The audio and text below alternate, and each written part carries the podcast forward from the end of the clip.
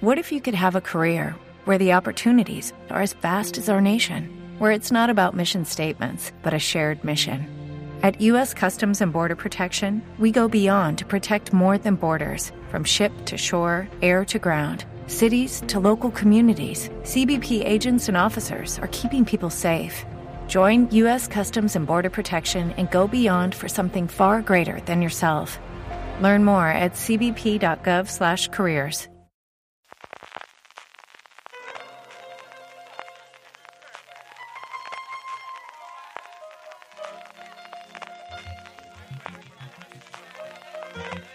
Estás escuchando Fuera de Series con CJ Navas.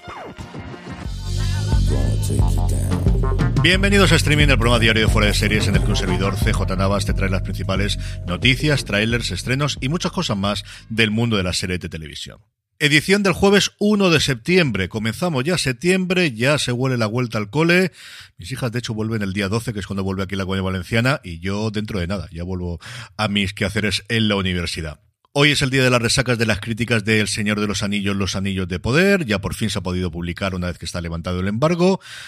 Y en general yo que diría que han sido bastante positivas. Entertainment Weekly es la única que la ha puesto a caer de un burro. En el otro extremo de Guardian la ha puesto, vamos, como la octava maravilla del mundo y diciendo que a su lado la Casa del Dragón es una cosa amateur. Y luego el resto de las críticas, recordad que solamente han pasado dos episodios a los críticos. La Casa del Dragón, por ejemplo, por hacer la comparación, fueron seis de los diez que componen la primera temporada. Aquí solamente los dos mismos que vamos a poder ver mañana viernes. Yo diría que en general ha sido bastante a favor. Eso sí, todos recuerdan que en la gran mayoría de los casos la crítica la ha visto en pantalla grande y que las cosas y sobre todo la música pues se acompañaban mucho. Hablan muy bien de la banda sonora de Brian McCready. Yo, por circunstancias de la vida, todavía no los he podido ver, así que iremos todos a ritmo de emisión. Lo que sí tengo es un podcast Universo Tolkien. Lo podéis encontrar allí donde me estéis escuchando. Simplemente suscribiros y Alex Barredo, Jorge Navas, un servidor, comentamos lo que esperamos de la serie sin spoilers en el primer episodio que ya hemos publicado y volveremos a grabar el próximo lunes que nos dé tiempo a verlos un par de veces, que nos dé tiempo a hacer la digestión, a leer cosas sobre ellas y a traeros que nos ha parecido los dos primeros episodios del Señor de los Anillos, Los Anillos de Poder. Y os avisaré de la hora a la que vamos a grabar, porque así, si queréis acompañarnos en Twitch con vuestros comentarios, pues yo creo que nos lo pasaremos mucho mejor. Y después de este poquito de spam, vamos ya con el contenido del día y comenzamos con HBO Max, que por una vez no cancela ni despide a nadie, sino que renueva. Harley Quinn, la serie animada creada por Justin Halper, Patrick Shoemaker y Diane Lore, y que cuenta en las voces, pues encabezada por Carly Cuoco con un amplísimo espectro de actores en su versión original americana, ha sido renovada por una cuarta temporada antes de que concluya la tercera temporada que en Estados Unidos se emitirá su final el día 15. Eso sí, vendrá con cambios y es que será Sarah Peters, que ha estado en la mesa de guion desde la primera temporada, la que ejercerá en esta cuarta temporada como showrunner. Y de DC pasamos a Marvel porque Ben Kingsley va a retomar su papel de las películas en una nueva serie que está preparando Disney Plus alrededor de Wonder Man. A Kingsley lo vimos en su momento en la tercera película de Iron Man, lo vimos más recientemente en Sanchi, la leyenda de los Diez Anillos, y volverá a interpretar a su personaje en la serie, como os digo, que están desarrollando alrededor de Wonder Man, que ha tenido un recorrido bastante amplio por los cómics de Marvel. Originalmente era Simon Williams, el hijo de un rico industrial cuya empresa atraviesa tiempos difíciles por la competencia de las industrias Stark de Tony Stark y decide aceptar una oferta del balón Zemo para tener superpoderes. Se convierte inicialmente en un villano, aunque posteriormente se une a las filas de los Vengadores. Dicho eso, parece que la serie va por otro lado porque en otras encarnaciones de los cómics Wonder Man era un actor, aunque más que un actor principal sería un doble especializado en escenas peligrosas, y parece que ese sería el punto de partida de la serie que se convertiría en una sátira de Hollywood. A ver qué pasa con todo esto y a ver cuándo lo podemos ver. Pasando a Netflix, por fin tenemos la confirmación de la fecha de estreno fuera de las Islas Británicas de la tercera y última temporada de Derry Girls. Con mucho retraso se inició su rodaje debido a la pandemia, con mucho retraso se ha estrenado y finalmente a nivel internacional será el próximo 7 de octubre cuando veamos la tercera, como os digo, y última temporada de Derry Girls, una serie absolutamente deliciosa. Si no lo habéis visto, vale mucho la pena que la veáis. Y tres cositas de industrias. Por un lado, Runtime. Ha llegado a España una nueva plataforma de vídeo gratuito con anuncios, lo que se conoce en el mundillo con el acrónimo FAST. Sí, el rapidez de inglés, pues eso, es Free Ad Soporte de Streaming TV, es decir, streaming gratuito apoyado con anuncios. Pues bien, Runtime, que ya estaba operando en Estados Unidos, en Latinoamérica, en el Reino Unido y en Francia, llega al mercado español con 10 canales, 7 de cine y 3 de series de emisión lineal y ofreciendo algunos contenidos a la carta. Ha llegado a acuerdo con Filmas, con Comercial TV o con Radio Televisión Española. Por ejemplo, uno de los enganches que ellos publicitan es que tienen Curro Jiménez y también Ana y los Siete. El director de Runtime en España es Pablo Romero, que es un directivo de toda la vida de la televisión en España, metido en el mundo de los tiempos de Digital TV, luego pasó con la fusión a Canal Plus, estuvo como director de contenido de los albores de Movistar Plus y se marchó de la compañía en el 2016-2017, que recordar.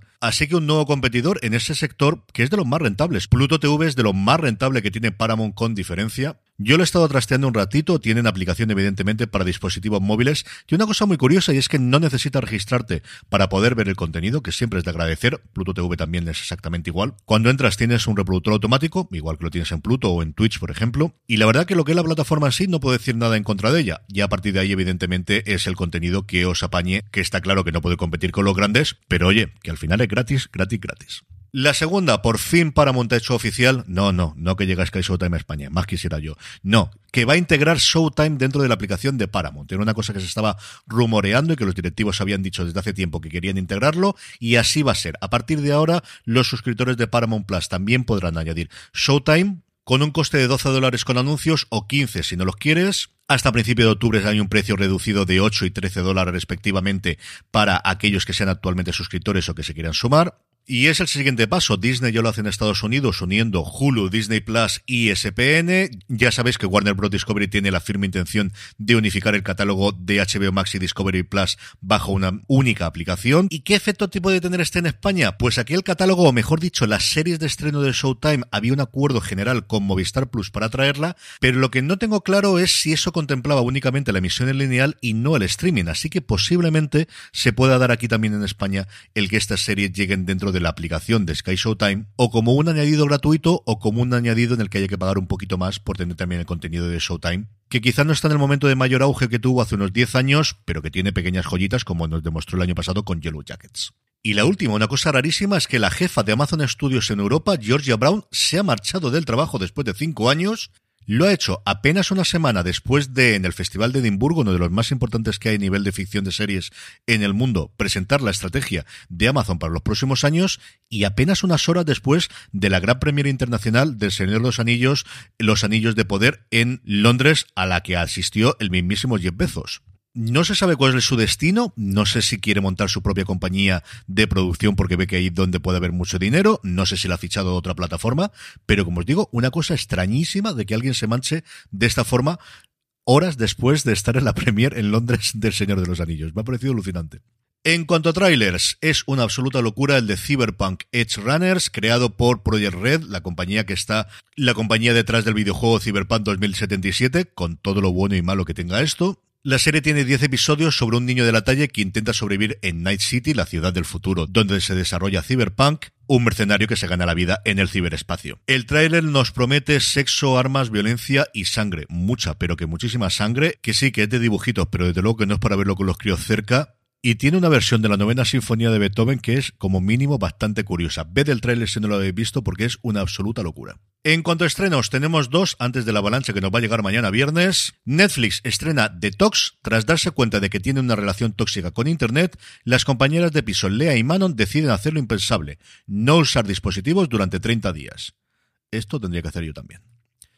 Y AMC Plus nos trae Dreaming of England, una comedia dramática sueca ambientada en la década de los 80 que sigue a tres generaciones de mujeres, hija, madre y abuela, que viven en un pequeño pueblo sueco mientras la más joven decide empezar un trabajo en la imprenta porno para ahorrar dinero para sus estudios. Y a partir de ahí empieza la comedia en la que la hija estará involucrada en cómo vender las revistas porno, la madre decidirá hacer autostop a Grecia para encontrar el amor y mi parte favorita, la abuela comenzará una carrera más que prometedora escribiendo ficción erótica. Y terminamos con la buena noticia del día. Clear Eyes Full Hearts Can Lose. Friday Night Lights vuelve a estar disponible en streaming en España, en HBO Max, o al menos os anuncian que ya sabéis que es HBO Max. Una de las mejores series que jamás he visto, una serie que siempre tendrá un hueco muy muy grande en mi corazón, porque recuerdo empezar a verla cuando empecé a salir con mi mujer y que vimos todas y cada una de las cinco temporadas, a la que sí, le podemos sacar el pero de la segunda temporada, que pilló además con la huelga de guionistas en su momento y todo fue muy complicado, pero que es absolutamente maravillosa y es mucho más que una serie de fútbol americano. Es de las mejores series que yo conozco que se hayan reinventado a mitad, o sea, el cómo pudieron cambiar totalmente el tono a partir de la tercera temporada y seguir haciendo una grandísima serie con la incorporación de personajes memorables